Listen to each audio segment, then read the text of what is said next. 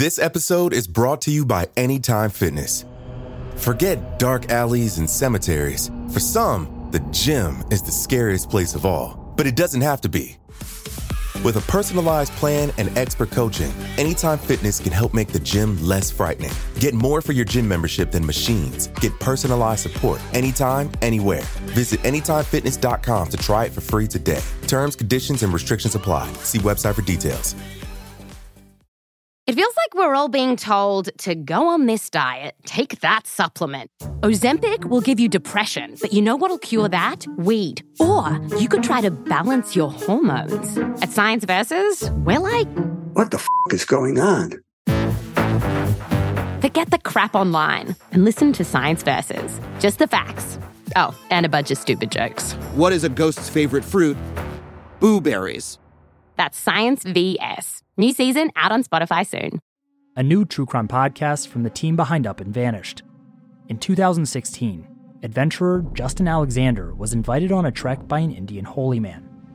They headed to a spiritual ground in the Himalayan mountains, a place beyond civilization. The holy man returned and said nothing, but Justin was never seen again. What happened to him? Dive into our investigation in Status Untraced. Available now. Listen for free on Spotify. Due to the graphic nature of this cult's crimes, listener discretion is advised.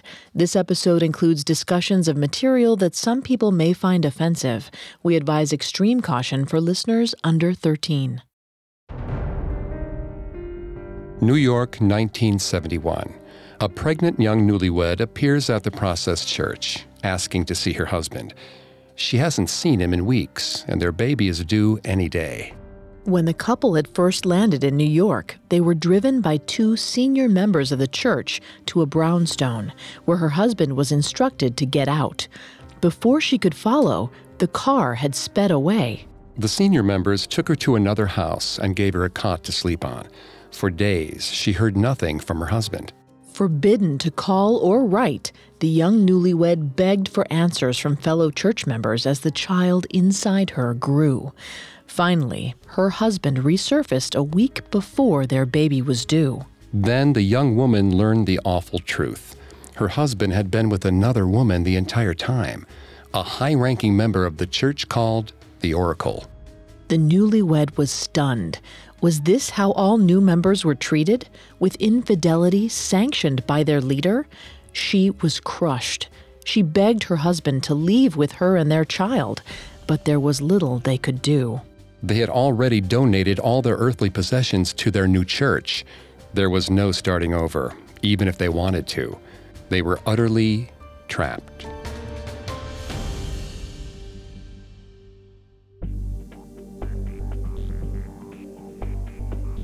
Hi, I'm Greg Polcyn, And I'm Vanessa Richardson. and this is Cults, a Parcast original. Today, we're continuing our examination of the Process Church of the Final Judgment, a cult founded in 1965 by two ex Scientologists, Mary Ann and Robert de Grimston. At Parcast, we're grateful for you, our listeners. You allow us to do what we love. Let us know how we're doing. Reach out on Facebook and Instagram at Parcast and Twitter at Parcast Network. And if you enjoyed today's episode, the best way to help us is to leave a five star review wherever you're listening. It really does help. We also now have merchandise. Head to parcast.com slash merch for more information. You can listen to previous episodes of Cults as well as all of Parcast's other shows wherever you listen to podcasts. A new episode comes out every Tuesday.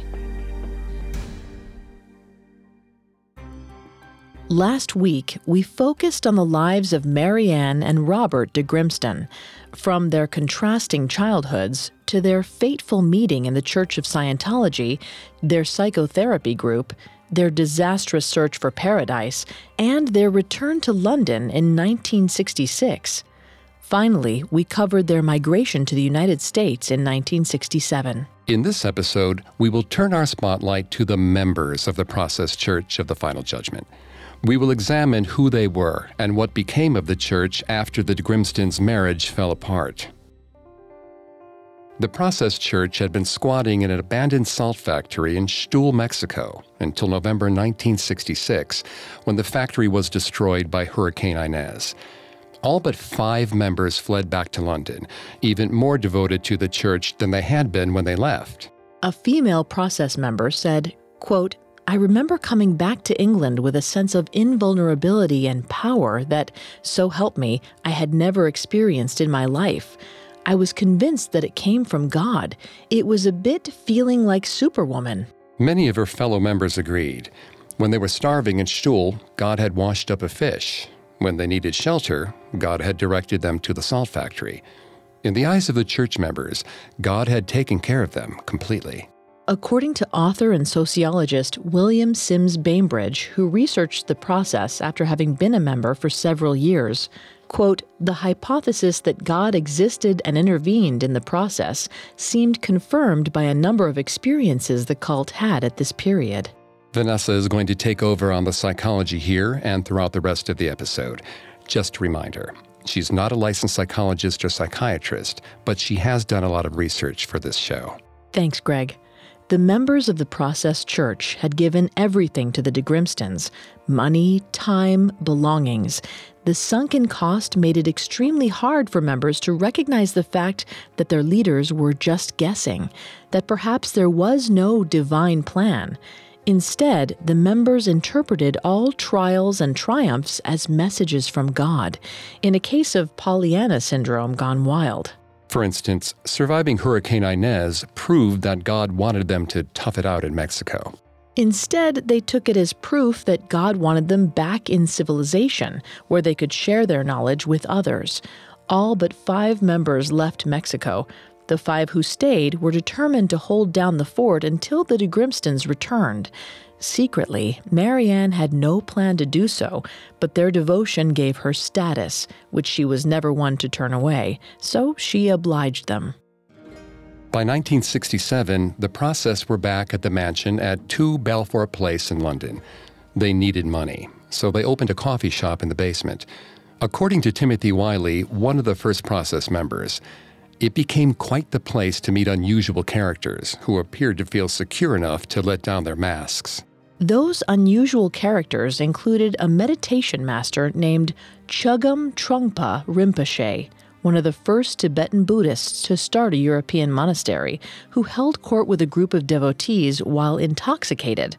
Paul McCartney of the Beatles, and Marianne Faithfull, girlfriend of the Rolling Stones lead singer Mick Jagger. Wyllie even became a shoulder for Beatles manager Brian Epstein to cry on.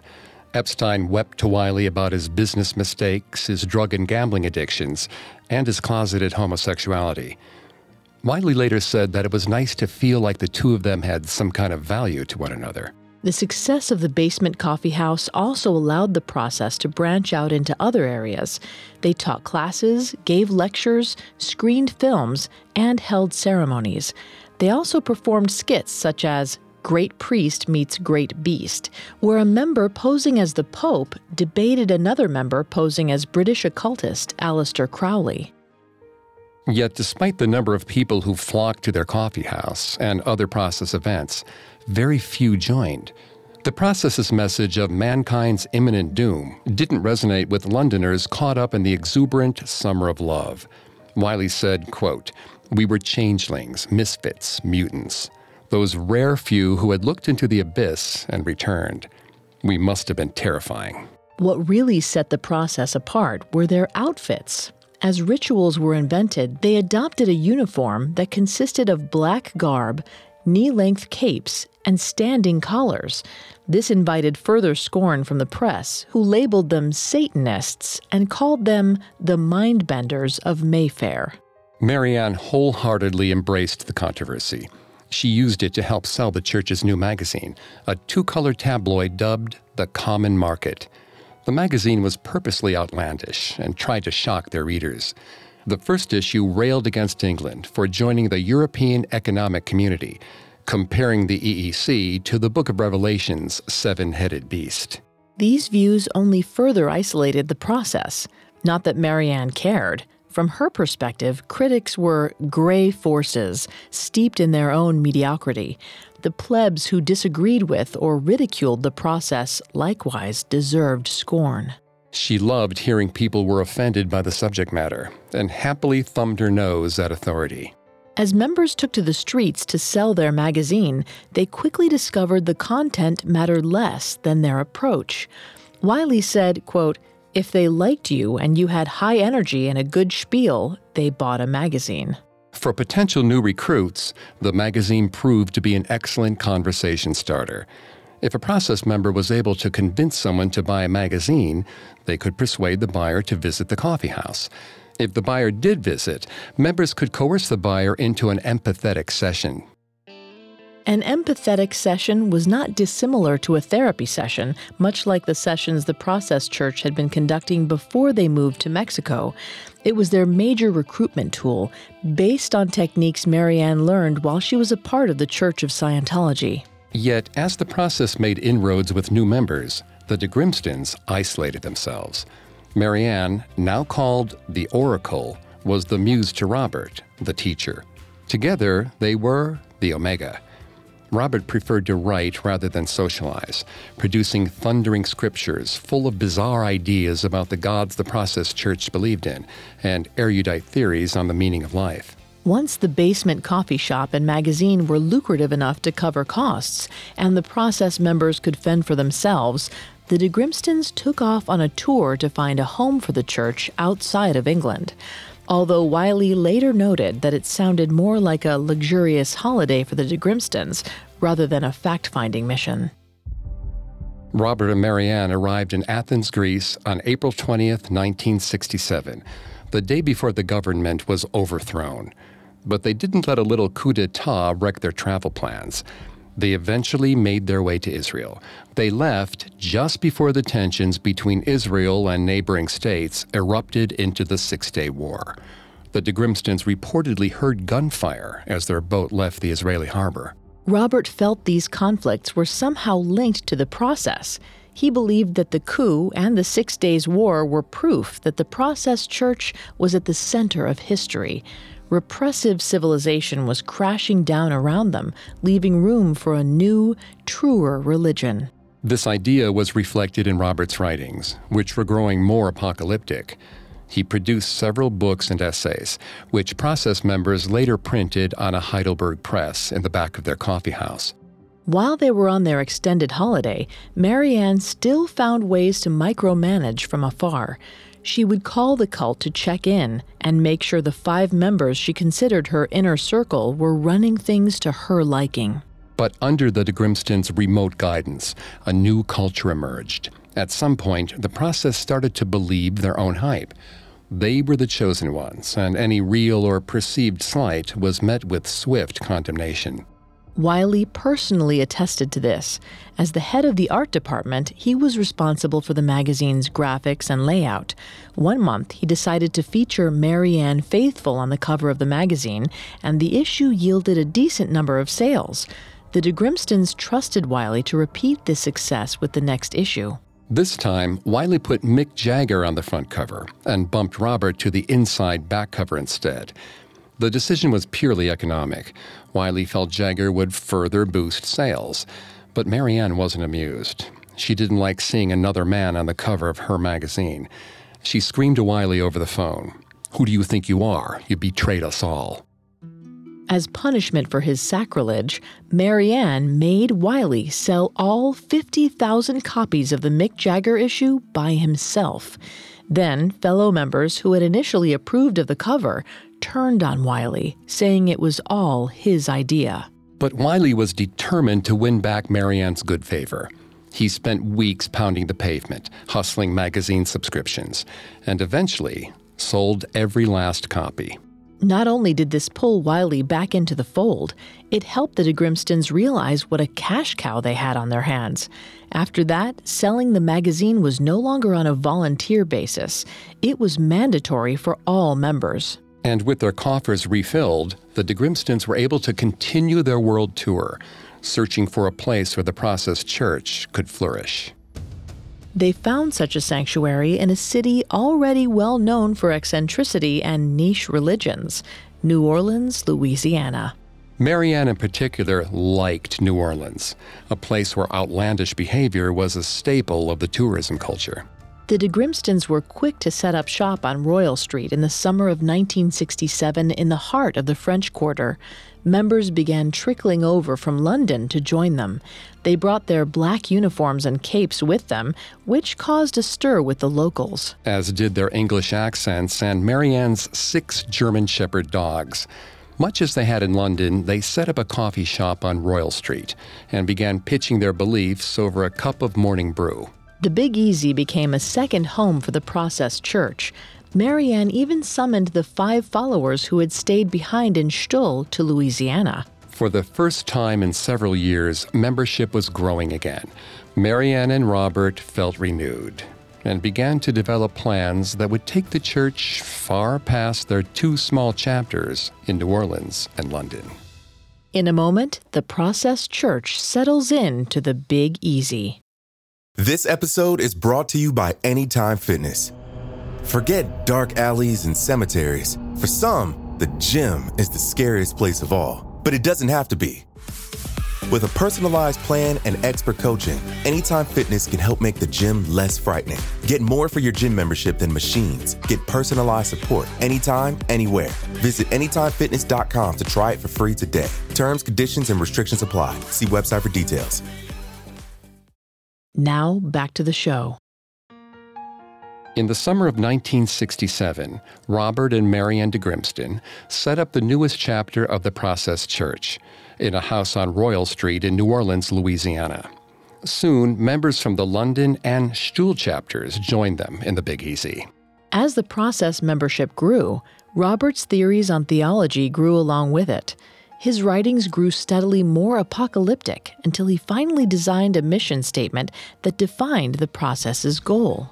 The mission statement was inspired from the book of Revelation. In the fourth verse of the seventh chapter, it stated that 144,000 human souls would survive Armageddon. The de Grimston stated that the 144,000 survivors would be 144,000 process members disseminated throughout the world. But to boost their numbers by 143,900 people, they needed to get busy recruiting a mission that proved to be as slow going as it had been in London. Hundreds of people reportedly visited the Royal Street chapter, but only six joined. Because their church was split between New Orleans and London, they were spread thin financially. To help both their financial status and their recruiting tactics, the de Grimstons filed for church incorporation on June 21, 1967. As a recognized church, their panhandling was sanctioned as tax exempt donations. It helped the church stay afloat and also laid out a clear path for where they would set up their next chapter houses, namely the cities that also recognized them as a state sanctioned church. The process found that the majority of their new recruits fell into one of three categories middle to upper class youth who valued a higher calling over finding a career, college students who were unhappy with their majors and uncertain about their life path, and finally, lost souls who craved a family. Family was very important to Mary Ann. She chose members' new names and titles, which was their way of rejecting society's gray forces. If a recruit, also known as an outside procession, was promoted to the lowest rank of messenger, they would get a new name. Later, senior members were given secret, sacred names uttered only in their rank's company. This was a fairly brilliant ploy on Mary Ann's part. It created an environment of exclusivity for lower level members to aspire to. This is actually a move used in business to drive product sales the fabrication of exclusivity. According to Rashawn Roberts with Business Insider, people will always want to be on the other side of the velvet rope. Sometimes this means fabricating exclusivity with needless wait lists or continually limited supply. In this case, it meant making lower level members jump through hoops before they could really belong. Anyone who ever wanted to be a popular kid in high school will identify with the want to be part of the in crowd, and that made many members work harder for Mary Ann's approval for much longer than they otherwise might have had they already felt like they fully belonged. It wasn't the only method of control Mary Ann began exerting over her followers. Given her past as a sex worker, Mary Ann knew how to control others with their desires. so she and Robert created a system. Senior members were segregated into mothers and fathers, newer members into daughters and sons. Daughters and sons were advised to pick a father or mother as their spiritual parent to have sex with. Though the de Grimstons made it seem like they could choose, Wyllie believes that Mary Ann had a strong guiding hand in the selections. On the surface, these relationships were like marriages. The members were even given union ceremonies. Yet these unions were flexible. There was a situation where a female process member entered a union with her spiritual father, only for a younger male member to declare her his spiritual mother. The female member accepted both her spiritual father and spiritual son. This resulted in an intimate six degrees of separation among the process members. Mary Ann had an objective when she and Robert assumed control over their members' liaisons. According to American spirituality experts Diana Alstad and Joel Kramer, quote, to control a person sexually is to have control over a basic aspect of human life. These intersecting relationships fostered a deep connection among members, encouraging them to remain in the church. In addition, their dependence on the church was solidified by the fact that those who underwent the grueling number of tests and classes to join the process sold off their possessions as a show of commitment. Of course, once officially in, there was little hope of advancement. Many of the process senior ranks had joined around 1968 at the latest.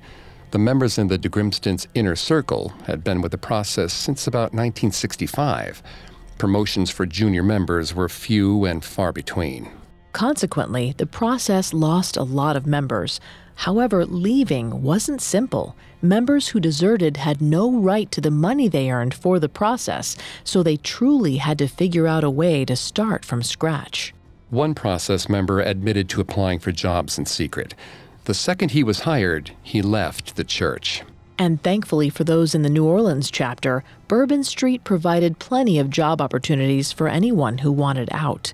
The chapter's coffee house also introduced members to outsiders who could help them find temporary housing away from the process.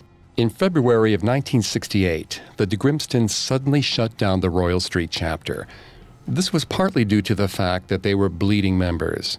More importantly, the de Grimstons were not in the United States on any kind of visa and soon found themselves dodging immigration services. But rather than leave the U.S. altogether, they simply moved their membership to San Francisco. Robert de Grimston allegedly tried to form a union with Anton Szandor LaVey, who founded the Satanic Church in San Francisco in 1966. But LaVey dismissed the process church as kooks, after a month in San Francisco, they moved to Los Angeles, into a house at 407 Cole Street. They found their new neighborhood very accommodating towards cults, in particular, a young man who lived a few houses down. His name was Charles Manson. But despite the welcoming atmosphere, the de Grimstons didn't stay long. The Los Angeles chapter shut its doors in May of 1968 and headed to New York City.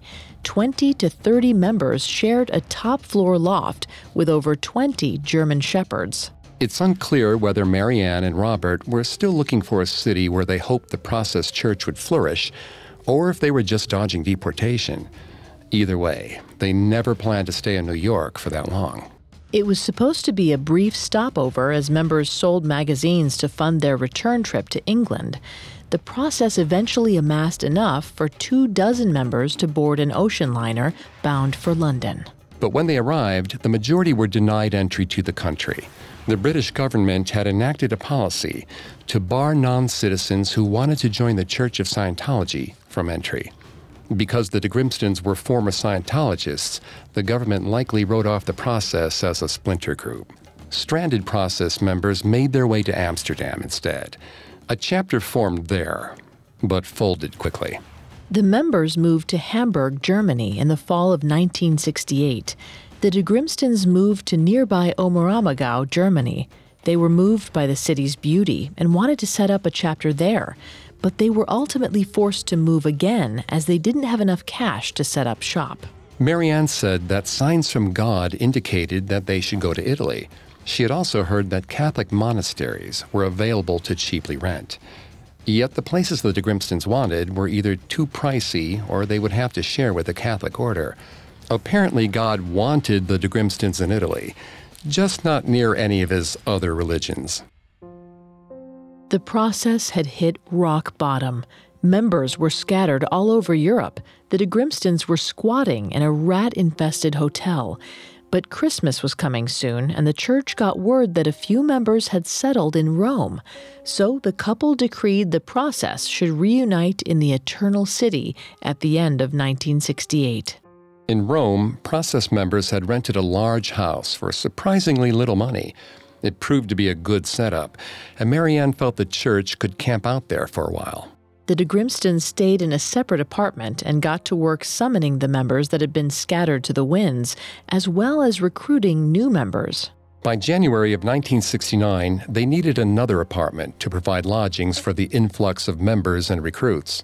But immigration restrictions and finances proved to be a challenge in Italy, too. Likely for these reasons, the Rome chapter closed in the spring of 1969. Most of the process went back to London, where they may have been unpopular but were at least allowed to live and work. Around this time, the process shifted into a matriarchal society. Male members couldn't argue with their female counterparts, who were able to pull rank. Mary Ann designated female deputies to quiz members on Robert's logics, a set of speeches and tracts that expounded upon process theology. Members had to know the logics verbatim and were subjected to excessive tests they had to pass with perfect scores every time. At this stage, the hierarchy mirrored Mary Ann's tyrannical attitude. According to Timothy Wyllie, quote, her autocratic management style frequently reflected among the lower ranks in the poor way many of them were treated, and in turn were treating others. The stressful part about life as a junior process member was the unpredictability. Members were transferred between chapters, often with little advance notice. They were in no position to protest. A member described the situation thusly I don't decide what I'm going to do. That's decided for me. And it's a relief. Those who flocked to the process had done so amid turbulent times in their lives. So, handing control over to the de Grimstons felt like a load off their shoulders. According to Diana Alstad and Joel Kramer, authors of the Guru Papers Masks of Authoritarian Powers, quote, Often a large component of spiritual seeking is the desire for a place of no conflict, where a benign, all powerful intelligence is taking care of things. The de Grimstons, however, were hands off, outside of telling the process where to move next and imposing odd rules. They were much more interested in growing their cult and supporting their lifestyle. But the future of the group would be called into question in the summer of 1969. Their old Los Angeles neighbor, Charles Manson, would make international headlines for the Tate LaBianca murders. As rumors about the Manson family spread, many noted his close proximity to the Process Church when it had been in Los Angeles and wondered whether Manson was actually a lapsed process member. Both the Manson family and the process borrowed from the book of Revelation and preached of an Armageddon that would spare only a chosen few. Both groups also referred to themselves as family. The similarities made many potential members run from the process church, despite the fact that Mary Ann had no interest in murder. Members of the process had little experience dealing with the press and routinely put their feet in their mouths while defending the process church. In 1971, the Boston chapter director unwisely said, quote, if we had the opportunity to speak to Manson, we could have avoided that series of very brutal killings. The rumors were further inflamed when the process published their magazine's Death issue featuring Manson on the cover and including an article penned by Manson from jail. They saw this as a way of taking control of their narrative, but the public was widely offended. It was a public relations disaster that left the process open for attack. To counteract the bad press, the de Grimstons instituted a wardrobe change. Gone was their signature black. Their new uniforms were now light gray, With a family friendly appearance, the de Grimstons reasoned that casual observers couldn't confuse them with Charles Manson.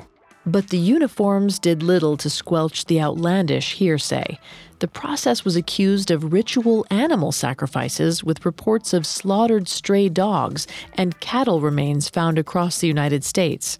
Other rumors concerned child sacrifices and new recruits being forced into orgies. Granted, the process was secretive about certain practices, so it's hard to definitively dispel these rumors. But Mary Ann was an avid dog lover. It's unlikely she would advocate for animal sacrifices. A female ex member once mused, The dogs were fed much better than we were. The only rumor that did have some truth to it was that of the orgies. Granted, only senior members engaged in orgies, and only under Mary Ann's direction. She partnered them up. This was supposed to free their sexual inhibitions, but proved traumatic for participants. These orgies often resulted in the birth of unwanted children, who would unfortunately be left unattended, filthy, and in cramped quarters. Outside of the orgies, the other rumors persisted. At the end of 1971, writer Ed Sanders published magazine articles and a book that took the Process Church to task. Sanders directly linked them to the horrors of the Manson family and described the process as, quote, an English occult society dedicated to observing and aiding the end of the world by stirring up murder, violence, and chaos. The process filed a libel suit. They sought $1,250,000 for Sanders' articles and $1,500,000 for his book. Meanwhile, the process attempted damage control. Their uniforms were now a fashionable, cheerful blue. They also did charity outreach, providing free hot meals and secondhand clothing to the homeless. The charity work helped a little to restore their image, and on March 8, 1972, Sanders' American publisher settled out of court with the process. As per the settlement terms, the American publisher removed all references to the process from future editions of Sanders' book. An official statement from the publisher absolved the process of any alleged connection with Charles Manson. Mary Ann decided to forego compensation. The court victory was the only reward she needed. The process still had a pending libel case against Sanders' English publishers, but Mary Ann didn't let that bother her. For the first time since Xtul, it seemed as though the process church was on the upswing. No one would have guessed that in just a few short years, the entire cult would explode. In a moment, the straw that would break the process church. Now, the conclusion of our story. After their victory in a libel suit in March of 1972, the Process Church seemed headed in the right direction. However, in the year that followed, 39 year old Robert de Grimston plunged into a deep depression. 43 year old Mary Ann and the other senior process members saw his behavior as increasingly unpredictable, and Mary Ann started to assume more control of the church. At the same time, she prepared for their libel case with Ed Sanders Publishing Company in England. It's unclear whether it was due to nerves or overconfidence, but the de Grimstons didn't appear in court and sent their inner circle in their stead. Which turned out to be a huge mistake. In March of 1974, the process lost their libel case against the English publisher and were ordered to pay an undisclosed amount of court fees. This loss added pressure to the already strained de Grimston's marriage. As it turns out, during Robert's time of depression, he had taken a protege under his wing, named Morgana. She had joined the church initially in 1967, deserted for a few months, and then returned. At some point, she moved in with the de Grimstons, and the relationship between mentor and protege turned sexual. Mary Ann reportedly encouraged Robert and Morgana's sexual relationship at first, that is, until they developed feelings for each other. On March 23, 1974, Robert was removed from office. On March 26th, two senior members approached Robert to relinquish his right to process related properties. On March 27th, Robert left for Mexico with $1,000 and Morgana.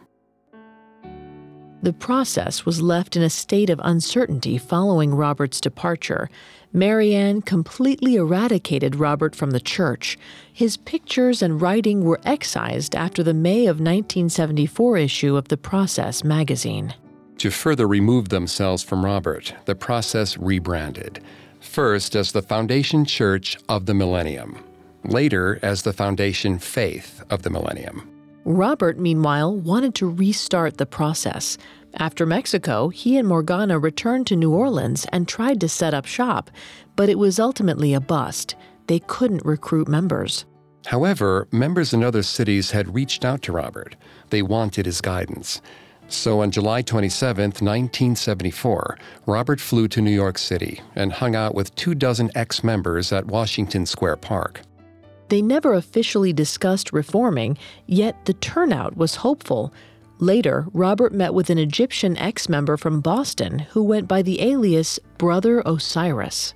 A spiritual aficionado, Brother Osiris's energy reinvigorated Robert. After several phone calls, the two men decided to relaunch the process in Boston. It was a practical solution. The Process Church had many ex members in Beantown, left adrift after Mary Ann closed the Boston chapter. Plus, having no competition from Mary Ann and what was now called the Foundation meant a fresh start for the process. Robert arrived in Boston on October 5, 1974, and stayed with Brother Osiris and his family. He quickly learned that the ex members were divided into two camps. One camp still felt a strong connection with the process. The other camp had parted with the process on bad terms. But Robert was determined to win them over. He promised things would change. Through these meetings, a plan surfaced.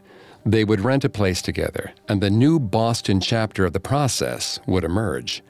They found a house in Waltham, Massachusetts, that had been divided into four apartments. It was perfect. They compiled a list of those interested in moving to Waltham. Yet, in order to afford the rent, only those who had jobs or were employable were selected for the move. Many potential members left over the rule. Those who remained amassed just enough cash for two of the four apartments. They moved in at the start of November of 1974 and began the process again. Shortly thereafter, some of the ex members who had been previously rejected from the apartment list somehow scraped enough cash together to rent a third unit. But despite their best efforts, the process redux was a confused mess. There was no official hierarchy. Robert was a teacher, but not a leader. Additionally, there was the issue of money. When originally formed, members were mostly middle class and brought together through therapy sessions. Now, those with money were given clear preferential treatment over those without, creating a caste system that irked many of the members. The initial plan was to save up so they could leave civilization for a remote area of the United States, set up a center, and lead missions into urban areas. Ex members saw themselves as the future priests of the process. However, no one seemed to know where the new center would be. Suggestions ranged from New Mexico to somewhere in the Midwest. Robert didn't seem in any hurry to make a decision. He claimed that this was because he was waiting for God to show him the way. But more than likely, he wasn't used to making the decisions and found the responsibility overwhelming. Robert deferred decisions to Brother Osiris, who many assumed was their new leader. As might have been expected, his plans never advanced beyond the development stage.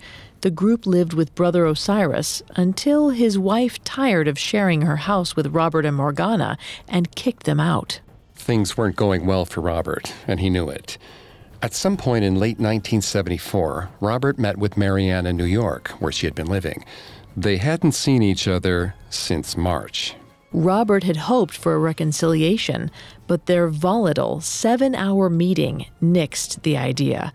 He spent the next two months finally extricating himself from Mary Ann, which wasn't easy. She forced him to negotiate for copies of his own writing. In a letter, Robert wrote, quote, Over 11 years, I estimate the income of the process to be close to $5 million, which was made possible by my contribution. Yet, despite this declaration, Robert demanded only $50,000 from the foundation. His reasons for undercutting himself remain unknown. After the months of back and forth, Mary Ann and Robert officially divorced in January of 1975. And if Robert thought he was having a tough time with Mary Ann, the foundation members were in for a rude shock. In the wake of the divorce, Mary Ann grew completely unchecked. According to Thomas Wyllie, quote, as extreme as she was when partnered with Robert, alone, she soon became a monster. Back in New York, Mary Ann was determined to make the foundation a booming success. She wanted a new, fancy facility and set her sights on a large studio complex owned by fashion photographer Bert Stern. She bought the complex for $900,000. Responsibility for the huge monthly mortgage payments fell onto foundation members. In addition to the studio, Mary Ann constantly demanded money from Foundation members, who relied on selling magazines. Wyllie said, quote, we had to face the almost overwhelming fact of having to raise something in the region of $60,000 a month. The mortgage alone was $40,000. Budgetary constrictions forced the foundation to scale back from magazines to newsletters. Eventually, the foundation rented out space in the complex for various endeavors to pay off their debt. And while foundation members dealt with Mary Ann's insatiable greed, the 25 members of Robert's Process Redux desperately tried to stay solvent. Only two process members were able to hold down jobs. A few tried to start their own businesses, to little avail. They put together a magazine from previous process periodicals. Their sales goal was $2,000. Instead, they made around $200. Process Redux members begged for food from strangers. When they didn't beg, they shoplifted and broke into cars. Tensions mounted as bills piled up. Members made plans that fell apart. Some maintained their misfortunes were a test. Others felt this was the end. Even Robert conceded it was a disaster. But there was hope yet. Eight former members living in Toronto reached out. They revealed that they had maintained their own informal chapter in a large house on Ontario Street. Robert took it as a sign that he was meant to continue his organization. On February 14, 1975, Robert moved in. Morgana and five others from Waltham joined Robert a few weeks later on March 2nd. Robert believed his failure to assert his authority was the reason the process Redux imploded in Boston. He vowed not to repeat that mistake in Toronto. He started with full participation in the Toronto chapter's activities. Robert also created a new rule to preemptively thwart any efforts to oust him. Specifically, he wrote, Robert de Grimston is the teacher. He cannot be removed from office. He sits on the board of directors. He is entitled to veto any resolution of the board. But in his efforts to maintain control, he fell to the opposite extreme. He showed blatant favoritism to the Waltham members over the Toronto members. As a rivalry blossomed, the situation on Ontario Street grew tense. In his heart of hearts, Robert wanted to leave, but ever the teacher, he looked for signs to justify his departure. He found one. Morgana, an impulsive thrill seeker, started an affair with another member. No one was more blindsided than Robert. Morgana had been his rock since his divorce from Mary Ann. Robert said that it was significant that Morgana strayed near the one year anniversary of his being expelled from the process when it was still run by Mary Ann. This year, he would expel himself. He moved out of the house in Toronto and into the home of a former member. Allegedly, Robert sat in a corner and refused to eat for three days. Broken and alone, he pondered aloud, Where the hell do I go from here? On March 25, 1975, the last remnants of the process broke up. By 1976, Mary's sect, the Foundation, was no longer a church. All its chapters had closed, except the one in New York. The studio complex had become a catch all convention center that catered to multiple kinds of mystical beliefs for the right price. The Foundation's most popular attractions were psychic fairs. Acupuncturists, astrologers, Buddhists, fortune tellers, hypnotists, and countless others were featured at the psychic fairs, which swiftly became a novelty.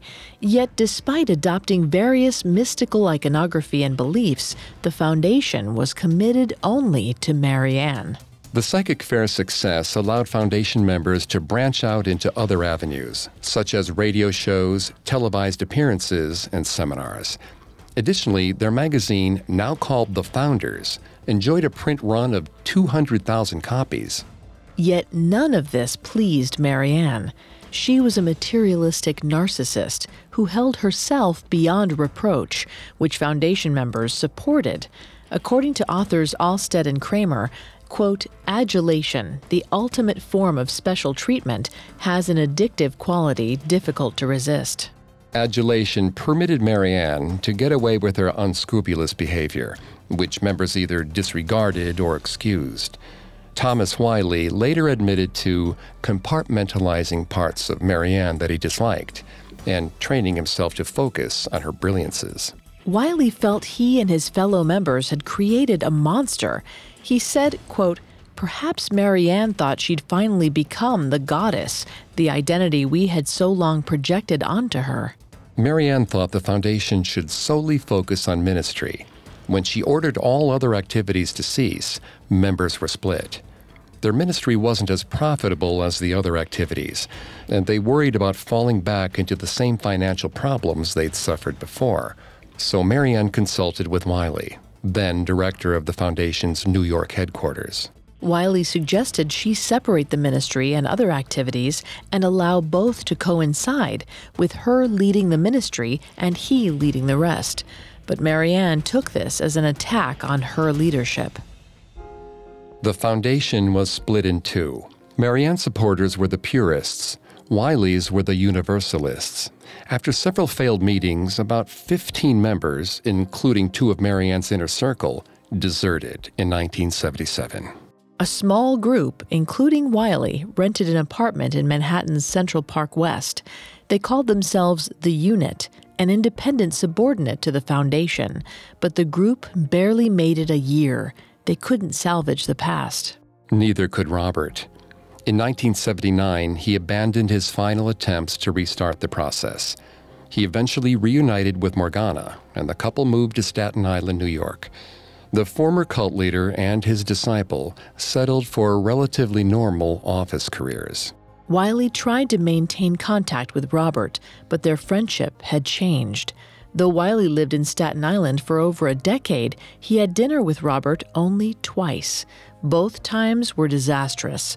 There was simply too much history between them to ever really reconcile. Meanwhile, the Foundation couldn't survive on their ministry alone.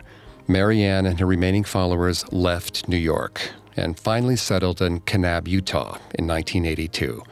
They dropped their ministry altogether and underwent one final metamorphosis in 1993. Out of the ashes of the foundation emerged Best Friends Animal Sanctuary, a no kill shelter. The change felt right, as many members were passionate about animals. One said, quote, we were all feeling that it was time to devote ourselves to that true passion. Mary Ann and Wyllie kept in touch via letters, and in her final years, Wyllie visited her property in Utah. Her home evoked ancient Egyptian architecture. When asked about the design, Mary Ann confessed, I wanted it to look like a tomb.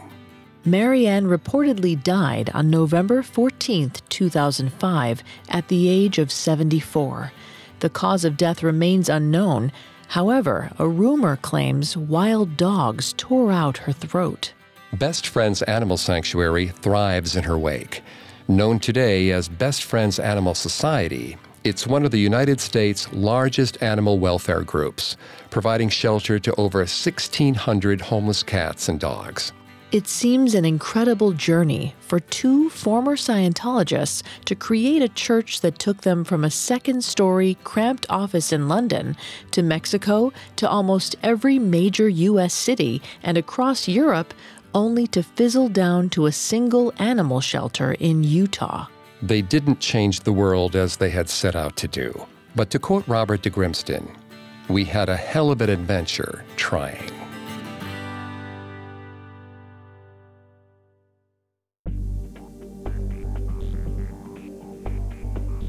Thanks again for tuning in to Cults. We'll be back with another episode next Tuesday. Some of you have asked how you can help the show. If you enjoy Cults, the best way to help us is to leave a five star review wherever you're listening.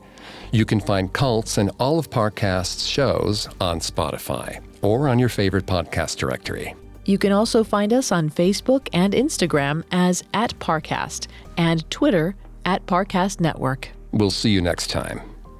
Cults was created by Max Cutler, is a production of Cutler Media, and is part of the Parcast Network. It is produced by Max and Ron Cutler, sound design by Dick Schroeder, with production assistance by Ron Shapiro and Paul Liebeskind. Additional production assistance by Maggie Admire and Freddie Beckley. Cults is written by Simone Fornelier and stars Greg Polcyn and Vanessa Richardson.